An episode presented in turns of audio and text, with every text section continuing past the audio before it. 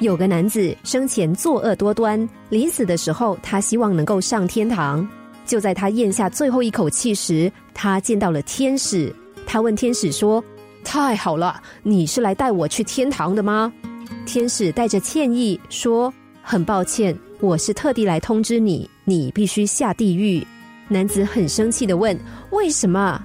天使说：“其实想要进天堂有一个规定，那就是。”每个人出生的时候都会有一棵生命之树，在死后生命之树仍然欣欣向荣的人才能够进入天堂。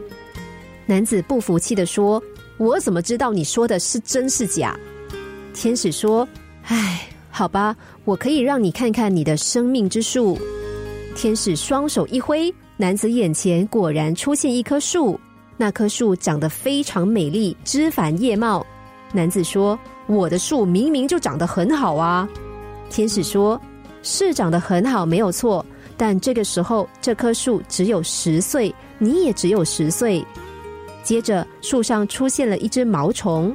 天使说：“你二十岁的时候第一次偷窃，所以树上出现了一只毛虫。”天使说完，树上的毛虫突然增加为十多只。你三十岁的时候，不但有偷窃的记录，还曾经诈欺、抢劫、殴打别人，所以毛虫也增加了。其实这时候除虫还来得及的，只可惜你并没有这么做。后来生命树的模样变得越来越可怕，树上爬满数以百计的毛虫，大口大口啃食着树叶。天使说：“你四十岁的时候，已经不知道做了多少坏事。”男子看到的最后一个画面是生命树的叶子完全被啃食殆尽，只剩下干枯的树枝。天使摇摇头说：“早在你五十岁的时候，生命树就已经完全枯死了，所以你无法上天堂。其实害死生命树的不是别人，而是你自己呀。”